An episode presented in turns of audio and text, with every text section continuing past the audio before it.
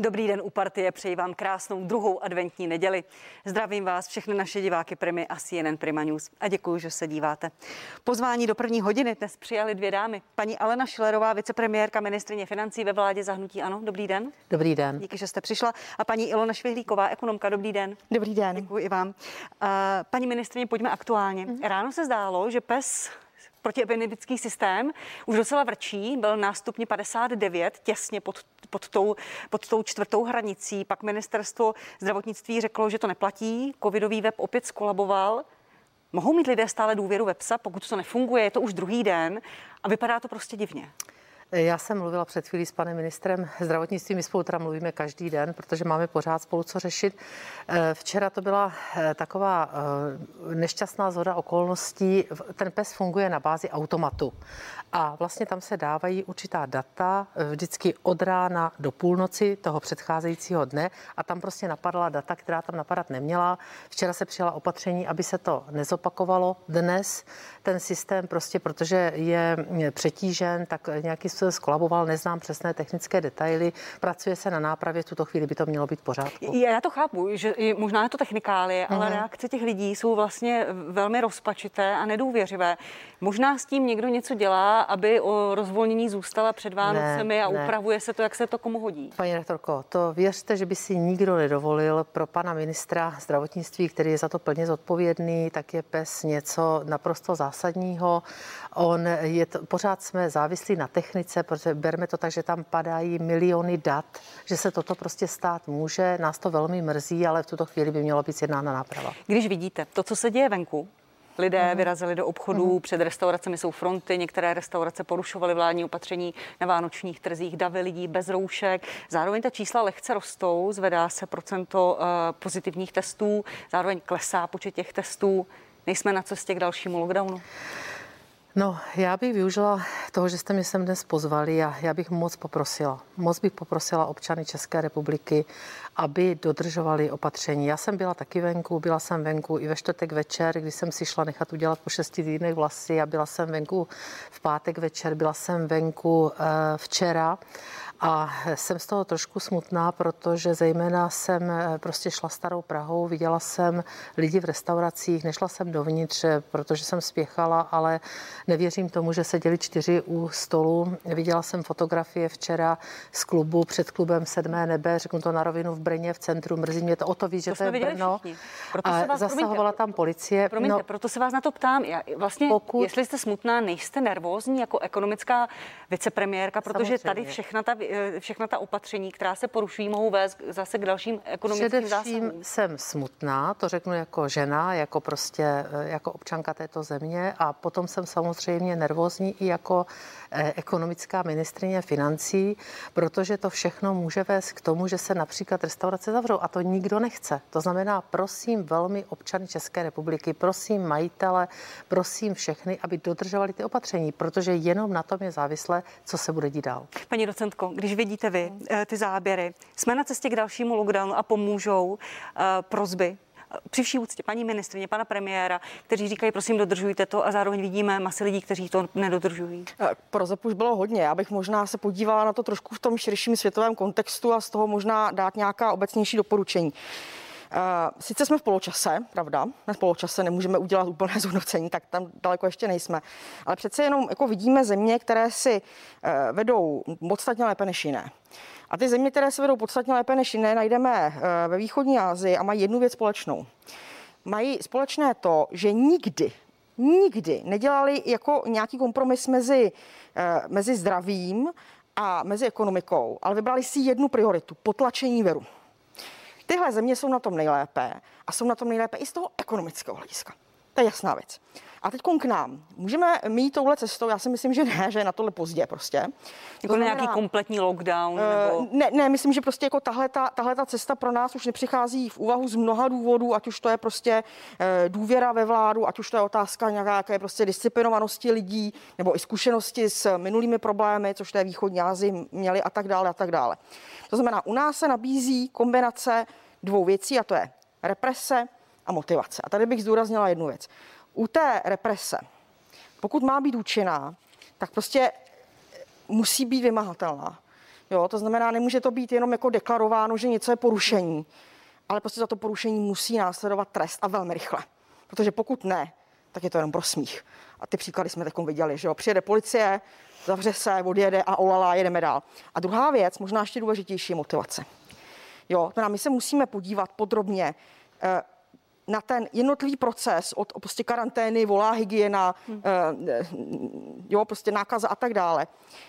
Kde je ten problém? To znamená, eh, proč třeba lidé nenahlašují, proč nezůstávají prostě doma, i když se necítí dobře a tak dále. A tam je potřeba rozebrat to krok za krokem a nastavit tam nějaké prostě motivační mechanismy. Protože někdy to může být dáno Eh, ne třeba jako nedisciplinovaností, ale existenčními obavami. Hm. Že myslím, že tohle je potřeba v tuhle, v tuhle chvíli udělat, protože ta jedna cesta, podle mě ta nejefektivnější, ale a, a východní Asie pro nás nepřipadá v úvahu, v telefázi určitě ne. To znamená, musíme se vydat kombinací těchto dvou opatření, ale tam skutečně je potřeba, aby tam byla ta vymahatelnost velmi rychle a aby tam prostě byla v každém tom kroku e, i dostatečná motivace. Eh, paní ministrině, pojďme prosím mm-hmm. postupně. Represe, motivace. Ano. Ta represe. Pan ministr Blatný už včera vyzval, eh, policie by udělovala drakonické pokuty v té mhm. maximální mm-hmm. výši. S tím souhlasíte? Tak já s tím souhlasím takhle. Ještě k tomu lockdownu. Ono vlastně ten kompletní lockdown eh, nebyl ani v Izraeli. Premiér mluvil s ministerským předsedou Izraele, prostě ani oni nevypnuli prostě průmysl, oni tam teda samozřejmě nemají tak velký jako u nás. To znamená, že kompletní lockdown nebyl. To znamená, Ale byla cesta, tam opatření velmi přísná, lidé mohli vycházet podobná, určitý počet metrů od byla, bylo to sledováno byla, přes Byla to aplikace. podobná opatření, jako jsou u nás a když se podíváte, všechny ty evropské země jdou podobnou cestou a stejně my jsme se někam dostali a některé země, které na tom byly lépe, teď jsou na tom hůře, takže ona to plus minus je stejné. Co se týče represí, eh, určitě ano, ono víte, já si pořád, já jsem právník, takže eh, ta represe, ona má účinky do určité míry musí být, protože jsou opatření, musí být vynutitelná. Eh, pokud vím, tak minister Blatný včera mluvil i s policejním prezidentem, já jsem s ním telefonovala, ten mu tvrdil, nebo já tomu věřím, že prostě jsou to desítky tisíc zásahů, které ta policie dělá. Já zítra na vládě to otevřu, zeptám se pana ministra vnitra, jak to funguje. To znamená, musí být, také on bude požadovat několika milionové pokuty, ale já pořád říkám, když někdo bude chtít chtít ten systém obejít, tak eh, nemůže ta policie stát na každém rohu. Prostě nemůže. Nejsme v policejním státě. To znamená, ano, takové případy, jako jsme viděli v tom Brně, to musí být tvrdě potrestáno. Já si zatím stojím. Na druhé straně prostě chce to jakousi, jakousi mm, jakési chování a zodpovědnost od každého z nás. Zítra vláda projedná návrh na 100% mm. mzdové kompenzace pro lidi nemocné covidem. Jsme u té pravděpodobně motivace, o které paní docentka mm. Švihlíková mluví. Má to vaši podporu, paní vicepremiérko? No, já jsem ten návrh hlavně neviděla. Já pokud vím, tak já jsem to mluvila s panem premiérem, budeme to zítra debatovat. Eh, je to eh, podle mě docela, nebude to tak jednoduché, protože eh, bude se, pokud ten návrh bude spočívat v tom, aby 100% nemocenskou měli lidé, kteří jsou pozitivní na COVID, tak se samozřejmě musí nastavit podmínky, že budeme mít vedle sebe dva systémy nemocenské, to znamená tito lidé a vedle toho ti, kteří mají běžnou nemocenskou. Bude to muset někdo zkontrolovat nebo zneužíváno. Musíme také se podívat na to, aby to nepoložilo trh práce, protože pořád slyšíme od podnikatelů a zástupců zaměstnavatelů, zaměstnavatelů, že je nedostatek pracovních sil, nedostatek, přestože jsme v takovéto dramatické krizi. Takže budeme to debatovat, budeme se o tom bavit, prostě ta motivace Promiňte, se hledá některými způsoby. Ta idea, ta idea, že by lidi se motivovali, aby šli na test, nešířili nákazu, protože by neměli eh, ekonomický problém, to má vaši podporu nebo? Uh, Idea jako taková ano, ale k té ideje samozřejmě několik cest a o těch se já chci bavit. Já kolik, jsem zatím konkrétní návrh neviděla. Kolik by to stálo, kde se vezmou neviděla peníze? Jsem, neviděla jsem pro počty, neviděla jsem, to znamená, já předpokládám, že zítra budou předloženy nějaké návrhy, o kterých se budeme bavit, ty neexistují v tuto chvíli. Je tam několik různých eh, způsobů, jak to dělat. Budeme se také muset bavit o tom, aby firmy začaly dobrovolně testovat eh, zaměstnance, jak je motivovat. Je to příliš mnoho otázek, které já rozumím eh, tomuto, ale na druhé straně zase ten systém bude velmi komplikovaný, bude docela, pokud by měli vedle sebe být dva systémy nemocenské a poměrně těžko kontrolovatelný. Paní docentko Švihlíková, Má to vaši podporu? Je to dobrá cesta platit Já lidem myslím, 100% že to je mzdy? jako jediná možná cesta. Jako teď mluvím obecně o té motivaci, Ano. to znamená rozpracovanost krok za krokem, protože my tady máme prostě spoustu velmi znepokojivých signálů, ať už je to ta vysoká míra pozitivity testů, anebo samozřejmě řekněme i klesající důvěra eh, v ty opatření, což vidíme prostě na tom porušování, jak si, ať vylezeme na ulici, tak prostě v Praze to vidíme, a nejen v Praze, jako eh, velmi dobře. Jo. To znamená, jak jsem říkala, tyhle dvě cesty podle mě eh, je, je, potřeba, je potřeba kombinovat. A e, znovu opakuju, jo, ta, ty, ty náklady, které by s tím případně byly spjaté, se vám samozřejmě jako milionkrát vrátí, jo, protože je to pořád uh, i, i ta kombinace těch různých opatření, uh, včetně jako, uh, já nevím, prostě hrazení těch testů nebo částečné hrazení testů pro firmy a podobně, nás pořád vyjde mnohem levněji, než potom jako uh, následné prostě ex post reakce zase s nějakým jako dalším zavíráním určitých, uh, určitých odvětví, asi v sektoru služeb a podobně. Jo. To znamená, tady, tady to vlastně beru jako, jako zásadní investici a nastavení systému, který teda podle mého názoru jako už měl být, protože ty náznaky, že vlastně ten průběh od toho volá hygiena, prostě jsem doma, jsem v karanténě, jako už jsou poměrně delší dobu, že prostě ta- čísla neodpovídají realitě, že? jo, a to konec konců známe. Já bych chtěla, jenom pro- jestli, jestli mohu jenom jednu ano. větu, tak eh, testy eh, už jsme zavedli jako finanční zpráva, podepsala jsem už před měsícem, možná už je to i déle, to, že všechno spojené tady s těmito testy si firmy mohou dát do výdajů jako uznatelný výdaj a samozřejmě já, mám, i- já i podporuji to, aby se jim to, aby se motivovali tím, že by se jim to hradilo, to podporuji. Eh, Ještě paní docentko, eh, na druhou stranu je to spravedlivé, jsou i jiné nemoci než je COVID-19 a, a řekněme si na rovinu, lidé často nejdou k lékaři, protože mají strach, že to bude mít dopad na jejich peníze. A samozřejmě můžeme potom otevřít jako širší debatu mm. prostě o, o nemocenském a o, o, mm. o kvalitě zdravotní péče, ale v tuhle chvíli prostě jsme v bezprecedentní situaci, kdy řešíme celosvětovou pandemii a je prostě potřeba na to reagovat. A ve chvíli, kdy eh, prostě si většina těch západních zemí nevybrala tu cestu jednoznačně potlačím věr a potom prostě eh, ta ekonomika, tak říkajíc, naběhne sama i z důvěru spotřebitelů, což je typický pro tu východní Asii, tak v tu chvíli prostě musíme kombinovat tahle opatření. Já o žádný další cestě nevím. Přímě řečeno, kromě toho, jako že budeme otvírat, zavírat, otvírat, zavírat, což je ta nejdražší cesta, která existuje. Nějaké další vaše doporučení směrem k motivaci eh, lidem, jak eh, zamezit šíření viru, aby se šli nechat testovat, protože těch testů ubývá.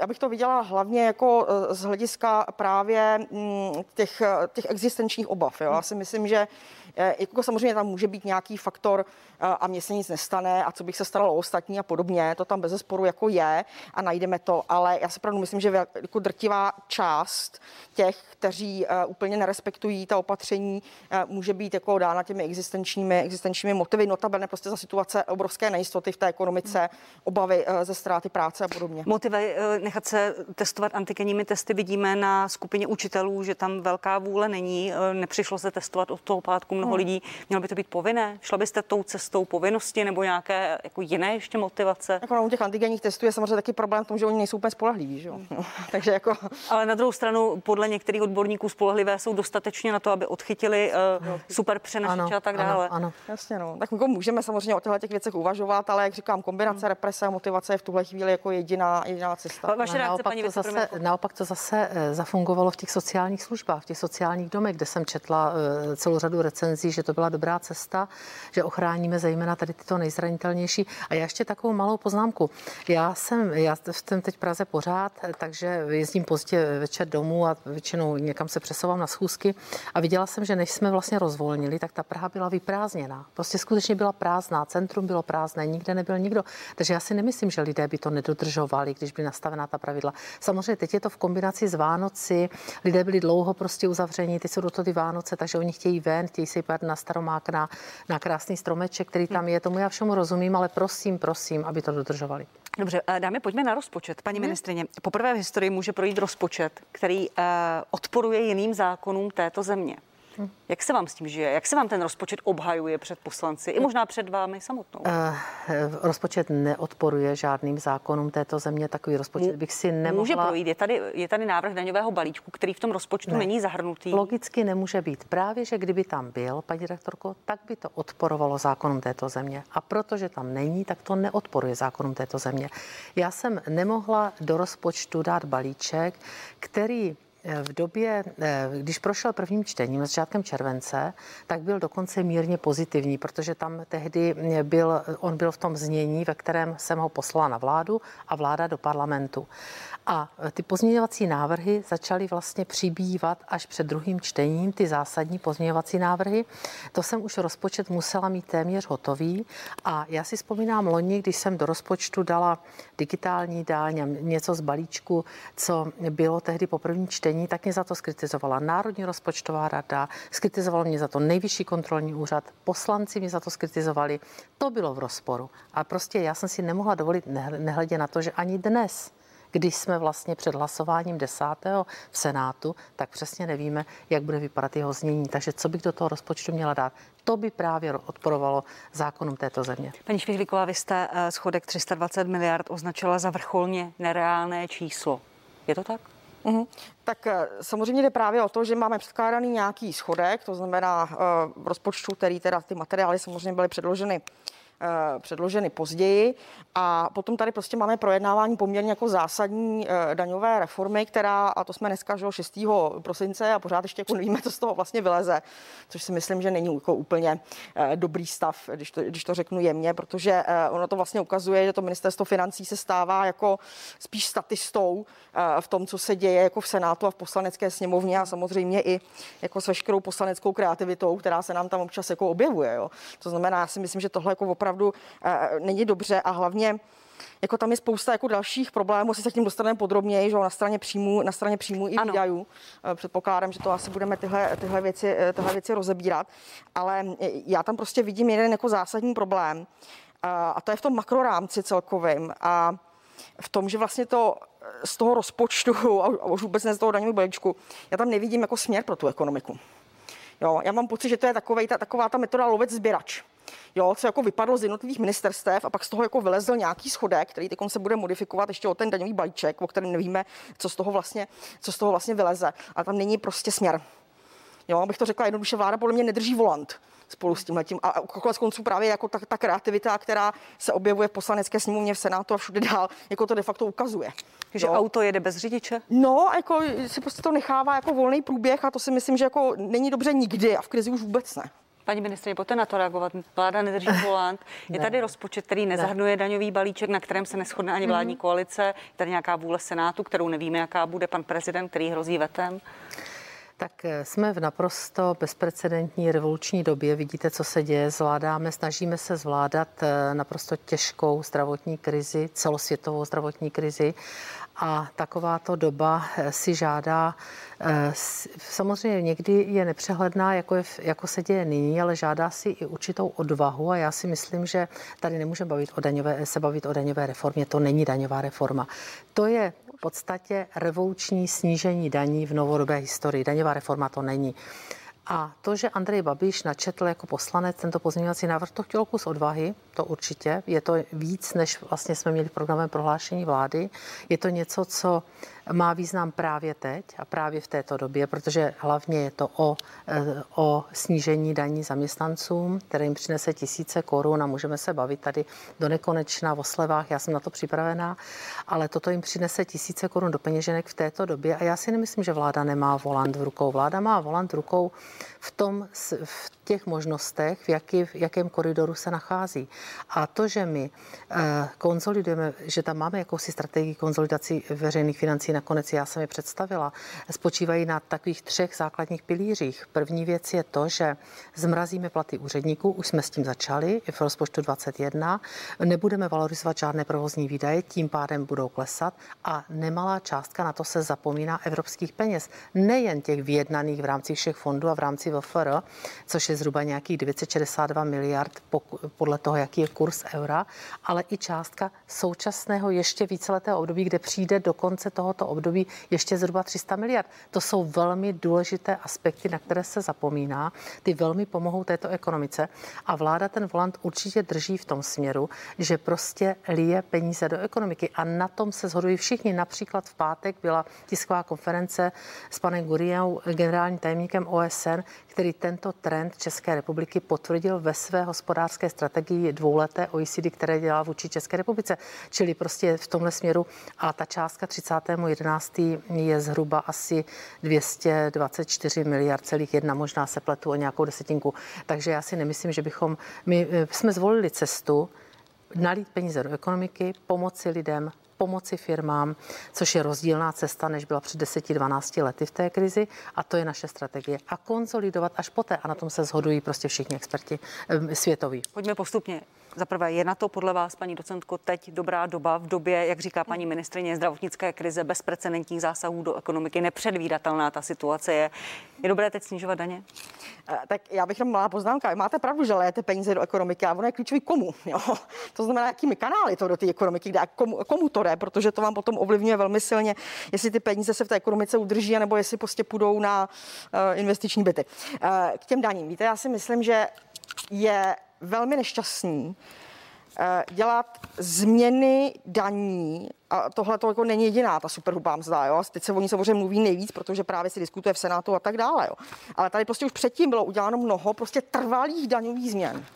To znamená, to, co já tady vidím, je trvalé daňové změny, pro, proč neohraničený časově? Trvalý. To znamená něco, co se vám usadí natrvalo v tom, v tom daňovém mixu. Velmi často ještě ke všemu prostě protlačení ve stavu legislativní nouze, bez vyhodnocení REA, což já považuji teda jako natvrdo řečeno na hraně legitimity, jo, když mluvíme uh, o, o, věcech, jako je zrušení daně z nabití nemovitostí a, a loské rybek a další. A samozřejmě se dostáváme k tomu vrcholu, což je zrušení, respektive způsob nahrazení té superhrubé daně. A když si to prostě sečtu, tak tady vidím oslabení státu v krizi já nechápu, proč by si stát měl v krizi zásadním způsobem oslava příjmy. To, čemu rozumím, je, že je potřeba do té ekonomiky dát peníze, taky jsem to ocenila, že je tam jiná úvaha, než skutečně byla v těch letech 2011-2012, což vyvrcholilo prostě naprosto zbytečnou druhou recesi. Jo. Ale ono je potřeba vnímat, jakým kanálem a komu to do té ekonomiky dám. Jo. Komu pomůže 15% daň? No to je právě to. To je právě to. Jo, Promiňte, protože... můžu říct jedno číslo, možná, možná mi ho rozporujte, ale think tank IDEA při Národohospodářském ústavu říká, že 20% nejvýdělečnějších lidí vydělá 32 miliard korun a dolních 20% lidí s těmi nízkými příjmy vydělá 3 miliardy korun. Je to no, tak? No, jasně, tak jako když se prostě na to podíváte a snížíte tu sazbu, jdete tímhle tím směrem, no tak logicky, jako vám to povede k tomu, že nejvíc si pomůžou ti s těmi vyššími příjmy. A to je ten problém, protože tyhle ty lidi mají samozřejmě jako úplně jiný, jinou otázku spoření, mají jiný sklon k úsporám a oni na ty peníze prostě buď sednou, hmm. jako jo, anebo prostě to jsou investiční byty, to bude zlato a všechny tyhle ty věci a do té ekonomiky vám to neproteče. Znamená, nej, eh, nejúspěšnější cesta, kterou víme z ekonomické praxe, z ekonomické teorie, je pozbuzovat ty nízkopříjmové skupiny, protože u nich si můžete být jistý, že to skutečně do té ekonomiky vrátí. Jo? A že se tam začne prostě točit. A teď se můžeme bavit o, o těch mechanismech, jak to nastavit, to, to samozřejmě jde. A čím byste prostě, to dělala, paní docentko? Promiňte. Eh, čím byste pozbuzovala ty nízkopříjmové? Ano, já jsem obecně zastáncem toho nešahat na daně. Já, já, to nemám ráda, protože prostě ty změny jsou trvalé a podle mě skrývají velký rizika a hlavně situaci, kdy ten stát potřebujeme mít na krizi silný. Hmm. Prostě a, a, a ne si zbytečně zadělávat na strukturální dluh. Znamená, já jsem dlouhodobě, a říkám to od března, zastáncem prostě eh, výdajových, výdajových programů.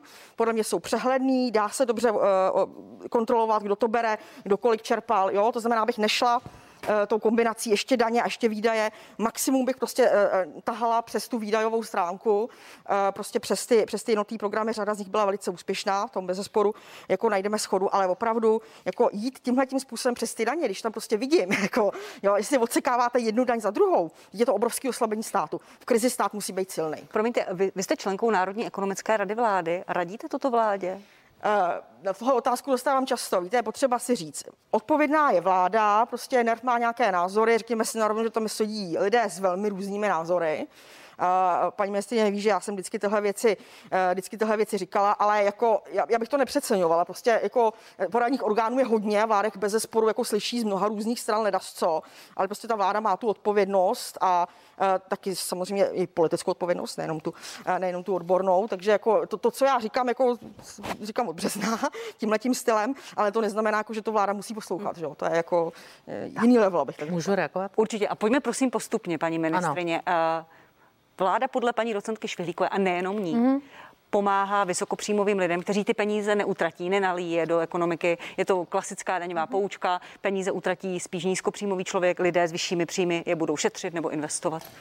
Tak, já jsem to číslo řekla nepřesně, je to 241,4 z 30.11. A jenom bych reagovala, a hned se k tomu dostanu, to bude druhý Děkuji. graf, na to, co se ptáte. K tomu, co říká paní docentka Švihlíková, já ji, my se známe pět let a já si nesmírně vážím. Eh, ale tentokrát nesouhlasím. Jak bychom dostali k 4,5 milionu zaměstnancům podporu výdajovou stranou? Byl antivirus, ano, nebo je antivirus, je antivirus do konce roku. To je eh, program na záchranu zaměstnanosti a ten ale jde k zaměstnavatelům. To nejde k těm zaměstnancům, aby udrželi místa. Čili ti zaměstnanci v podstatě nemají nic. Nemají nic, pokud nejsou nějaké sociální sítě. A když se podíváte, tak ta přímá pomoc z těch 241,4 a my se nemáme na evropské úrovni, to je podle institutu Bruegel, abychom se mohli srovnávat, to srovnání mám na webových stránkách a máme to na webu ministerstva financí, tak my na té přímé podpoře firm a domácností šlo přes 150 miliard. Čili to je to, o čem vy mluvíte a to je ta největší položka, ty ostatní jsou prostě menší. To je ta, když mluvíte o té daňové, tak ta je zatím za nějakých 33,9 miliardy. Tam je i ten lovský rybek a tak dále, o kterém to teď necháme na, na jindy. A teď pojďme k tomu snížení daní. To slyším často, že pomáháme vysokopříjmovým. Já, mám to, já jsem požádala kolegy a udělali jsme takový graf, mám ho až od minimální mzdy. V podstatě tady máte všechny mzdy zhruba po pěti tisících až do nějakých, eh, do nějakých, já do nějakého astronomického čísla. Jinak chci říct, že těch 23%, to znamená na čtyřnásobek průměrné mzdy, což je asi 140 tisíc, je asi 80 tisíc lidí. Takže většina bude mít 15% daň. Máme kalkulačku na webových stránkách ministerstva financí, každý si to může spočítat. A když se podíváte, tak čím je nižší má plat, tak tím ta úspora je vyšší k jeho platu. To znamená u někoho, kdo má prostě tady plat zhruba zhruba nějakou, nějakých eh, kolem těch 15 tisíc, já to tady nemám vyznačit, tak je to až 80%. Já mám příklady platů prostě. Pro ty lidi to dělá skutečně prostě procentuálně obrovskou částku peněz a ti nízkopříjmoví to utratí zcela určitě. A kdyby, jak vy říkáte, a kdo je vysokopříjmový? Já mám čísla Českého statistického úřadu, kolik lidí v jakém procentu s nominálním mzdou má největší plat. Víte, jaké to jsou platy? To je plat zhruba kolem 50, 40, 50, 60 tisíc. 50 až mezi 50 a 60.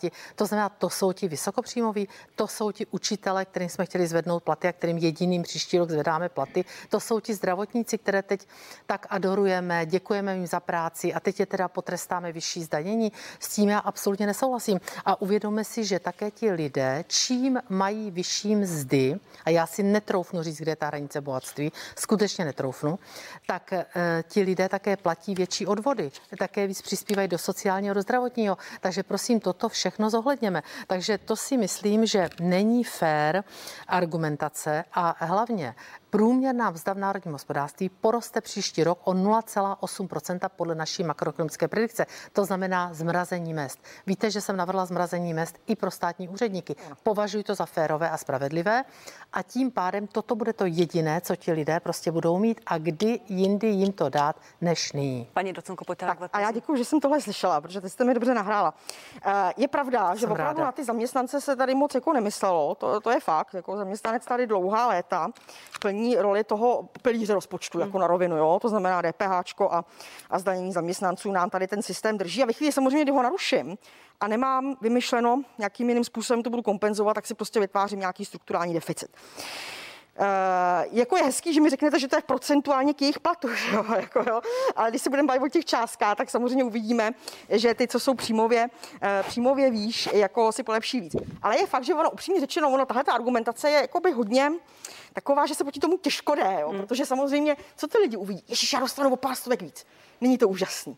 Ale za těma pár stovkama více potom jako v horizontu pár let rýsuje, že prostě se s tím bude muset něco dělat v rámci toho rozpočtu. To znamená, buď budu muset ty daně někde zvýšit a upravit jako ten daňový mix, což musím stejně, anebo začnu škrtat ve výdajích. Že jo? A tady se vždycky nabízí jako ta uh, cesta, která je, je, je privatizace veřejných služeb a škrtání v tom. Ale já chci mluvit o něčem jiném. Uh, hodně se, když se bavíme o superhrubým mzdě a o tom jejím nahrazení, tak se hodně hovoří právě o těch veřejných rozpočtech. Jo. A já chci zmínit ještě jednu věc, a to, to, to jste přesně řekla, a to jsou mzdy. A to jsou mzdy. Protože vy totiž jste udělali tuhle tu část, jako ty superhrubý mzdy a její nahrazení. Přesně z toho důvodu jste to sama řekla, aby nerostly mzdy. To znamená, to co, to, co děláte, je známý z řady eh, jako eh, jiných zemí, že se obchází organický růst mest. Že ty lidi dostávají víc. Buď tím, že jim třeba rostou jako aktiva, to je typicky v anglosaském světě, že jo, bubliny a tohle, anebo že se snižují daně. Promiňte, jenom abychom se rozuměli. Firmy řeknou, stát vám to už dal ve snížené no, daní a už vám zmy, mzdy nesnížím a nechám to na tom. Jako jo, protože to je další cesta. A tohle je strašně nebezpečný. Víme proč? Protože my jsme konvergující země. To znamená, máme pořád nějaký cíl, ta ekonomika se bude samozřejmě dynamicky měnit a ta konvergence jako jeden z těch dominantních ukazatelů jsou prostě mzdy. Většina lidí žije ze mzdy, sama se to řekla, 4,5 milionu lidí. Jo.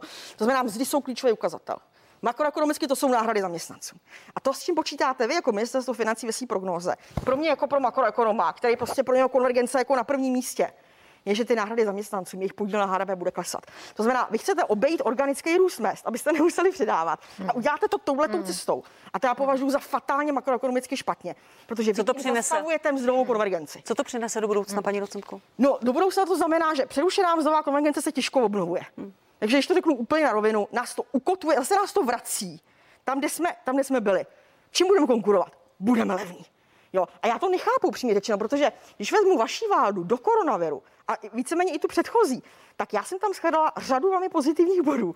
A jeden z nich právě byl, že jste se vydali na tu cestu tým zdový konvergence. Ta, ta, za vás ta vláda, můžu? jo, ta, ta vaše vláda i ta předchozí, můžu, musím vláda pak reagovat. Určitě. Vy si sami rušíte svoji vlastní ne, politiku. Můžu, můžu reagovat. Určitě, děkuji. Já bych tu větu, kterou jste řekla, trošku eh, reprodukovala jinak. Vy jste řekla, vy, jste, vy snižujete daně, abyste zastavili růst mest. Ne, já to i upravím. My snižujeme daně, daně zaměstnanců, eh, protože nerostou mzdy. Nerostou mzdy. Oni automaticky nerostou. Ti podnikatele s tím nepočítají. Počítají téměř se zmrazením mest a samozřejmě veřejný sektor nemůže už tedy už několik let za sebou a bylo to předmětem neustálé kritiky třeba v tomto pořadu, ale já si zatím stojím, spláceli jsme staré dluhy vůči veřejnému sektoru, kde je více jak 60% vysokoškolsky vzdělaných lidí a musíme být konkurenceschopní, tak vlastně už několik let za sebou je průměrná mzda ve veřejném sektoru asi o 2 tisíce, možná je to teď plus minus o něco víc, eh, vyšší než v soukromém sektoru. V tom soukromém sektoru neporostou. Je spravedlivé, aby nerostly ani v tom eh, veřejném. Takže protože neporostou, a vy dobře víte, že ta ekonomika sama takto se prostě vyvíjí, že to není žádné zastavení z naší strany. To znamená, kdybychom navýšili ještě ve veřejném sektoru, tak bychom ty nůžky ještě více rozevřeli. A samozřejmě ti podnikatele na to čekají. Ti podnikatele se ptají, uděláte to, protože my nemáme na to, abychom zvedli mzdy svým zaměstnancům. My prostě nemáme na to ani, abychom je zvedli o valorizaci inflace, o inflaci. To znamená, tohle bude to jediné, co ti lidé budou mít, protože ty mzdy by sami o sobě prostě nerostly. Uh, Prosím, reagujte nesouhlasím. Vláda má spoustu nástrojů, jaký má ten mzdový nárůst může v té ekonomice udržet. Jo, to znamená, máme tady, vy jste zmínila ten veřejný sektor, já s tím souhlasím, protože skutečně ten veřejný sektor zahrnuje velké množství jako velice vzdělaných lidí, včetně učitelů, včetně lékařů mm-hmm. samozřejmě, a tam jako ty nárůsty e, a konec konců i nějaká menší divergence od toho soukromého je plně jako zdůvodnitelná. Jo, to, to není nic, co by, co by nebylo zdůvodnitelného. Ale uvědomte si, že ve chvíli, kdy se najde na tuhle tu linii, tak se zase vracíme k tomu rozdělení, e, to znamená, vracíme se znova k tomu, že ty, ta míra zisku bude, bude vyšší a už teď samozřejmě ona je jako dost vysoká. Jo. Je to uhnutí z té trajektorie, který jako eh, prostě znamená, že protože ten organický růst mest se u nás prostě tímhle tím způsobem, tímhle tím způsobem zastavuje a ta vláda ty nástroje má. Jako ne, ne, že nemá. Má Můžu? samozřejmě, jednak eh, vy jste zmínila veřejný sektor, Můžu? samozřejmě to je jeden z nich. Je tam otázka samozřejmě jakoby uh, vůbec i, uh, i minimální mzdy a je tam samozřejmě otázka potom, když se podíváme na úroveň, uh, řekněme takový tým brzdy jistoty, jo? to znamená otázka podpory nezaměstnanosti a vůbec vývoje na trhu práce. O tom se samozřejmě můžeme pobavit, když to je už trošku mimo ministerstvo financí, ale je tam samozřejmě nějaká makroekonomická vazba. Jo? Um, jako, říkám, proti tomu se politicky jde těžko, jo? protože ono opravdu, jako každý si řekne, Ježíš má těch pár stovek, když je to super, ale prostě chci znova zdůraznit, má to obrovský dopady na rozdělení, prostě na, na nerovnost, má to obrovský dopady v rámci toho, v rámci toho strukturálního deficitu a já se nejvíc děsím toho, že se zase prostě dostaneme na tu cestu zpátky z té konvergence, vy si vymažete to, co jste tady dělali, dobře, bych řekla, v těch předchozích letech. A zase se prostě vrátíme k tomu, že jediná cesta, jak budeme konkurovat, že budeme levní. A toho já paní, se bojím nejvíc, protože můžu... tohle, když smažete, tak se to strašně špatně. Paní docentko, tu trajektorii smazal COVID nikoli vláda. A vy dobře víte, že vláda má v rukou pouze jediné peníze, mzdové nebo nárůsty mest, a to je ve veřejném sektoru.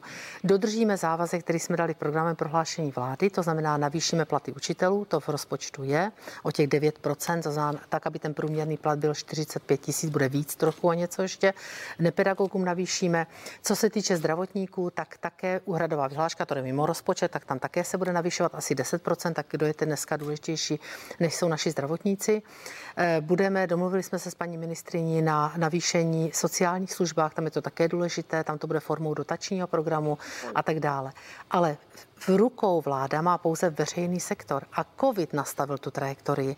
To znamená, proto právě snižujeme daně, aby zůstalo lidem peněženkám tisíce korun, to budou tisíce korun, těch eh, zhruba přes 80 miliard, to zůstane prostě těm eh, lidem v peněženkách a počítáme s tím, že ekonomice se to prostě vrátí, tím, že ti lidé to utratí. Kdyby utratili, ti nízkopříjmoví to utratí určitě a ti vysokopříjmoví, kdyby utratili eh, já nevím, přes polovinu, většinu těch peněz, tak se to ekonomice vrátí tak. a vy to dobře víte. Dámy, pojďme to, pojďme to posunout, paní ministrině. Vy říkáte lidem, to uh-huh. zůstane v peněženkách. Je diskutabilní, zda to utratí, uh-huh. zda to pustí do ekonomiky nebo ne. Uh, kde na to vzít? Je tam výpadek od 100 do zhruba 130 miliard. To, co navrhuje Senát, bude stát zhruba 100 miliard. To, co je schváleno dnes ve sněmovně, 130. A nejsou na místě ty obavy, že pak stát půjde zvyšovat daně, bude zvyšovat DPH, což dopadne na ty nízkopříjmové, nebo, jak říkala paní eh, docentka, jakási privatizace veřejných služeb? Ne, je to závazek pro budoucí vás, politickou reprezentaci? Nestrašme žádný. Eh, já jsem úplně na to velmi citlivá, na nějakou privatizaci veřejných služeb jsem velmi, velmi citlivá. Nic takového tato vláda v plánu nemá a rozhodně mm. nic takového eh, se neuvažuje a připadá mi to hodně nefér v této těžké krizi. A prostě promiňte, toto promiňte to přece není jenom o té tak. vládě, paní ministrině, to je přece závazek pro další vlády. Tak eh, samozřejmě, že ano, ale já říkám, pokud my budeme v té příští vládě, tak nic takového nehrozí. Je to prostě nesmysl a je to strašení lidí. A teď pojďme zpátky k vaší otázce. Eh, my jsme začali, a znova to zopakuji, já vím, že mi řeknete, že jste to uslyšeli, já to musím zopakovat, mám teď poslední čísla. My jsme začali na velice nízkém zadlužení, než nastoupila tato krize, jak veřejných financí, tak celkového zadlužení. A toto jsou čísla Evropské komise, eh, teď myslím, že někdy z začátku listopadu, kde je postavení vlastně eh, za rok 2019 a 20 srovnání. A my pořád si zachováváme, toto jsme my, to červen, ten červený graf je Česká republika, pořád v tu velmi nízkou míru zadlužení. A i sadlo veřejných financí je prostě pořád jedno z velmi dobrých, řekla bych, jestli patří k těm nejnižším. To znamená, začali jsme z nízkého zadlužení. Víte, že ta fiskální politika byla rozumná, šetřili jsme už za dobu, kdy byl Andrej Babiš ministrem financí. Já jsem v tom pokračovala. Samozřejmě teď jsme v bezprecedentní krizi a teď musíme do ekonomiky nalít peníze. Půjčujeme si velice levně. Já jsem dokonce teď nechala zrušit listopadovou emisi, protože máme dostatečně napůjčováno. Uvidím ještě, jak se rozhodnu v prosincové. Poslední emise, která byla říjnová, jsme, ten úrok byl asi 0,5. Nikdo si nepůjčuje půjčuje tak levně, jako si půjčuje náš český stát. Ratingy máme skvělé, můžu vám je zase ukázat, máme všechny na síti. To znamená, to je ta cesta teď prostě pomoci a konzolidovat až poté, kdy tuto krizi zvládneme. To nám doporučuje OECD, doporučuje to Evropská komise, Evropská centrální banka a touto cestou jdou všechny minimálně evropské země, které mám možnost sledovat a ty grafy prostě Německo a další, které jsou mi tak často podsouvány. To znamená, jdou úplně stejnou cestou a my dokonce musíme jít stejnou cestou, protože máme společný evropský trh a my si nemůžeme dovolit jeden dělat hod a druhý Čehy. To znamená, musíme v podstatě teď lít peníze do ekonomiky a teď pomoci stabilizovat veřejné finance. A to je to poučení z té poslední krize, která zdaleka nebyla tak hluboká, jako je ta. A můžete, paní ministrině, vyloučit, že vláda poté, co schválí nějakém nějaké podobě daňový mm-hmm. balíček půjde zvyšováním jiných daní, například DPH? Vláda určitě, tato vláda, za 11 měsíců jsou eh, volby.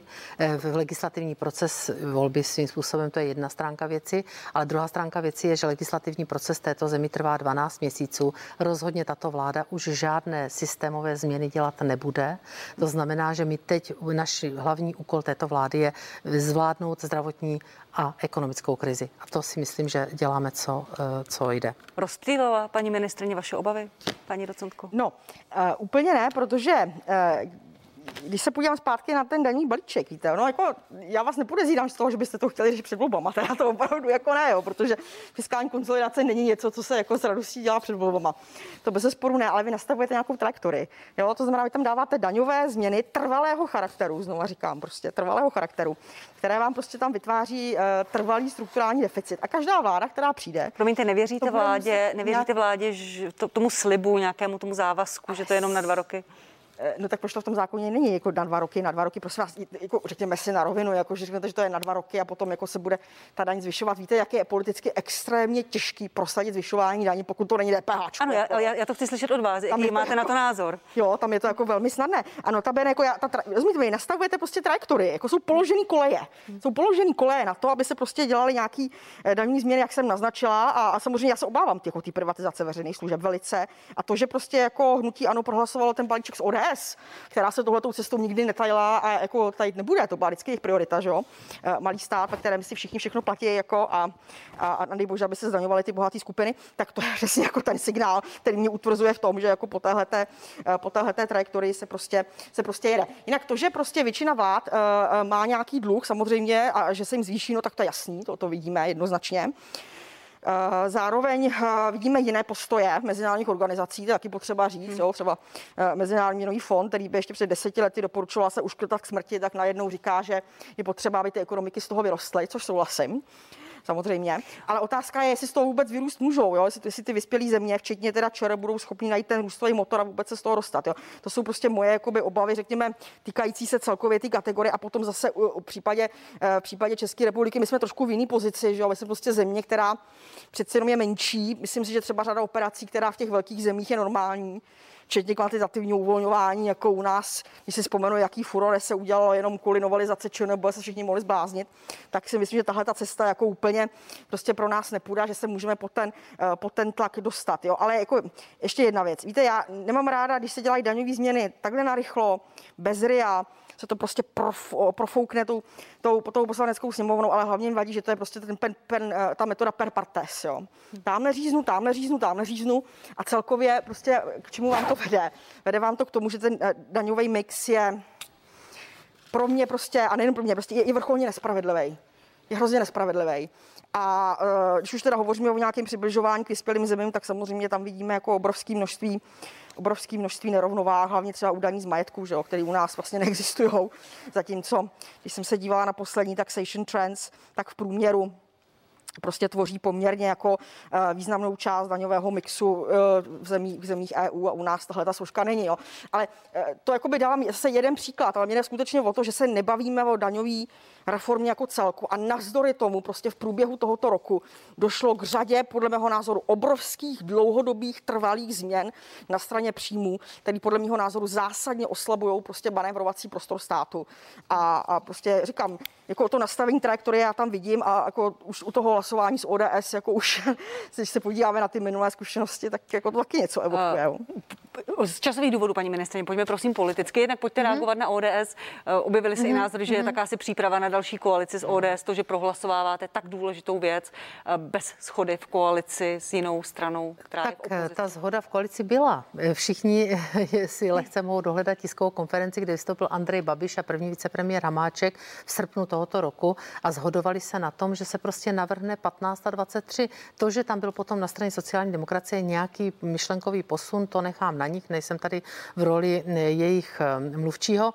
To znamená, že ta zhoda tam byla. Andrej Babiš prostě ten pozměňovací návrh jako poslanec podal. Chtělo to kus odvahy. Chtělo to kus odvahy, protože vidíte, co to způsobilo a já si myslím, že zpětně, zpětně se to bude hodnotit jako eh, počin, který byl krok správným směrem. Nechme to na historii. Eh, že jsme to prohlasovali s ODS, prohlasovali jsme to, on nehlasovala jenom ODS, tam hlasovali další poslanci v té divoké daňové noci. Prostě proč ne? Jestliže to má pomoci eh, lidem této země, zaměstnancům této země, prostě proč to neodhlasovat z ODS, já si zatím stojím. Nestrašila bych tady žádnou privatizací. A ty dva roky, je to politický závazek, už jsem to vysvětlila, teď budu mluvit jako právník a legislativec zbývalý. Eh, je to politický závazek Andreje Babiše, nešlo načíst do zákona, že to pozbývá účinnosti za dva roky, protože bychom neměli žádné daně. Tam by byla jediná legislativní cesta, mám na to stanovisko jak své legislativy, tak úřadu vlády, konzultovala jsem to s panem náměstkem Kněžínkem Tam by mohla být jediná cesta, že budou nastaveny sazby 21, 22, 15, 23 a o 23 nějaké a to se bude budoucí politické reprezentaci diktovat sazby. Prostě ta se na ně musí na nich domluvit. Na, musí promiňte, se na druhou, stranu, na, druhé, mixu. na druhou stranu tomu slibu už nevěří ani pan prezident. Dal to jako jedno, jedno z těch důvodů svého možného veta. A není to prostě nesplnitelný slib, protože bude tady jiná vláda, jak říká paní docentka, víme to všichni, zvyšování daní je velmi těžce politicky prosaditelné. Já jsem Proč s panem, rovinu, já jsem s panem prezidentem mluvila sama osobně, takže já jsem to slyšela od něho eh, z očí do očí. On především eh, se mu velmi nelíbila sleva na poplatníka. Na to se budu ptát za chvíli, ale nelíbil se mu ani ten závazek z toho. Já, já jsem s ním teda nemluvila, ano, ale ano, on napsal řekl, to jeho mluvčí. On vyslovil nespokojenost. Ano, vyslovil nespokojenost své veto eh, spojoval eh, primárně s touto slevou, protože ta se mu velmi líbila, mně se taky nelíbí, je minimálně za nějakých 35 miliard. Promiňte, a můžu vědět, Pan prezident vám řekl, pokud se sleva, která je dneska 24 840 korun, zvýší jakkoliv, tak to budu vetovat, nebo o těch 10 tisíc korun? Pan prezident, nebo je, tam je to na něm, je to na něm a On já vám to neřekl? Já, my jsme se úplně do takového detailu, on řekl, mně se velmi nelíbí sleva na poplatníka, tak jak prošla, pokud by v tom zákoně měla zůstat, budu to vetovat, ale samozřejmě je to na něm. Hmm. Já nebudu tady interpretovat slova pana prezidenta, já si ho vážím, já s ním pravidelně komunikuji, až projde balíček v Senátu, což bude ve čtvrtek tento týden, tak požádám, jestli by mě přijal a budu s ním detailně debatovat to, co vlastně prošlo. To, co uh, prošlo eh, přes hospodářský výbor Senátu, mm-hmm. to mhm. znamená uh, 15% daň a zvýšení slevy na poplatníka na 27 840 mm-hmm. korun, to je pro vás přijatelné, paní ministrině, nebo budete nějak ještě tlačit na to, aby tam nebylo vůbec žádné zvýšení slevy na poplatníka? Tak já jsem, já jsem na tom hospodářském výboru byla, já jsem tam aktivně se vyjadřovala těm pozměňovacím návrhu, já jsem je všechny až na tu slevu podpořila, to znamená všechny Eh, prostě byly mnou aktivně podpořeny. A pro mě bylo podstatné, že tam, zůstala, že tam zůstal pozměňovací návrh, eh, tak jak prošel poslaneckou sněmovnou, 1523, ale jako celek tak jak prostě ho načetl Andrej Babiš, to bylo pro mě podstatné. Pak bylo pro mě podstatné, že my jsme se dohodli, já jsem viděla, my jsme na tom i aktivně technicky pracovali, já jsem nabídla senátorům komukoliv, že zpracujeme technicky pozměňovací návrhy, jakékoliv, byť bych s nimi třeba potom nesouhlasila, ať jsou radši technicky správně, kdyby náhodou prošly, takže jsem byla srozuměna i s tou, eh, s tou eh, vlastně kompenzací pro kraje města obce formou RUDu, tak to jsme vlastně o tom debatovali, nakonec odpovídá to zhruba ta částka 20 miliard tomu, co nabídl i Andrej Babiš. No a nesouhlasila jsem s tou slevou. Na druhé straně musím otevřeně říct, že sleva, tak jak prošla, je tuším 27 840. Je to úplně jiná částka v jiných řádech, než je částka 34 125 ve výši průměrné mzdy. Navíc ta průměrná mzda by se každý rok měnila, takže by stálo by to hrozně moc peněz, strašně by to bylo technicky složité.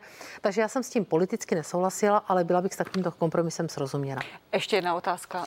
Kde chcete najít hlasy pro rozpočet. Paní, eh, paní ministrině pro třetí čtení má se eh, hlasovat, tuším 16. Mm-hmm. prosince. Komunisté to podmiňují eh, škrtem 10 miliard pro armádu, čili jejich hlasy jisté nejsou.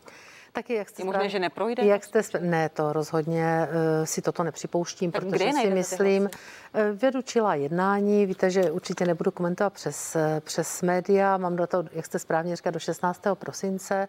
S komunisty také dále jednáme, protože je otázkou prostě zda tento jejich požadavek, zda by byli ochotní jít na nějaký kompromis, to uvidíme. Byste Budeme se o tom na kompromis, pan premiér, pan ministr obrany řekl, řekli, žádné škrty v armádě nepřipadají do úvahy. Uvidíme, uvidíme, jaký kompromis, uvidíme, jaký.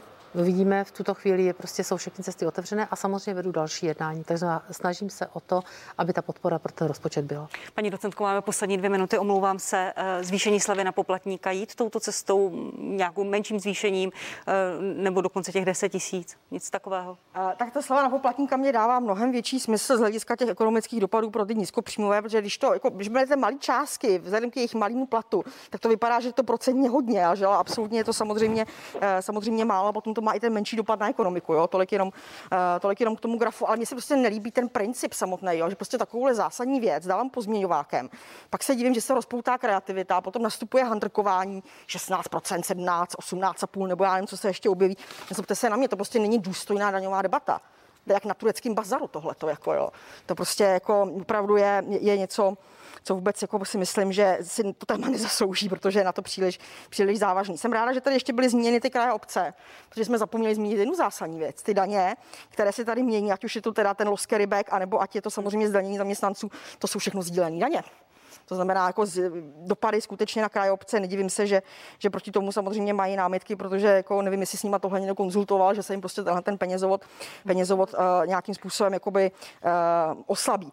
No a samozřejmě, jako říkám, ta slova na poplatníka mi dává ekonomicky větší smysl, ale jako tenhle ten způsob projednávání přijde opravdu jako hmm tak. Nedůstojný už, zásadnosti tématu. Už jenom krátce k obcím. Sleva na poplatníka se nedá debatovat bez sazeb, takže musíme si vždycky říct, jaké k tomu budou sazby, pak je to nespočítatelné a všechny ty návrhy jsou vždy, vždy do, jsou horší pro poplatníka, pro zaměstnance, než prostě to, co načetl Andrej Babiš. Co se týče eh, krajů města obcí, tak víte, že jsme v, v letošním roce kompenzovali 13,4 miliardy obcím. Obce budou v mírném přebytku na, na rozpočtech, tak jak ta čísla mi teď vycházejí. Kraje prostě také dostanou více peněz. A moc je to neuspokojilo. Včera budeme, vám před sněmovnu přivezli brambory uh, uhlí, zástupci no, krajů. A to bylo, byli to tři, byli to tři, byl to pan primátor Hři, paní středočeská hitmanka, pan Netolický. Já si myslím, že zrovna všichni, zrovna všichni mají na účtech dostatek peněz. Praha má teď asi 85 miliard, teď už konečně začne utrácet, teď je to tady vidět v Praze a pomůže to ekonomice. A my jsme si vědomi toho, že ten balíček, ať už projde v jakékoliv formě, bude znamenat dopad na sdílených paní. Nikdy jsme se tomu nebránili měli prostě tam eh, ty kompenzace dát. Proto jsem souhlasila i s rozpočtem učení daní, který jim přinese zhruba 20 miliard. Myslím si, že to je férová, férový, férový návrh. A já chci ještě připomenout eh, prostě eh, tu věc, že prostě není možné uvažovat o nějaké 100% kompenzaci. Musíme se všichni na tom podílet. A já si myslím, že rozpočty krajů, města, obcí a je to pro jejich občany, žijí na území těchto krajů, ty peníze se nám všem vrátí a my si těch kompenzací jsme vědomi. Dámy, já vám děkuji. Alena Šlerová, ministrině financí ve vládě za ANO, děkuji vám.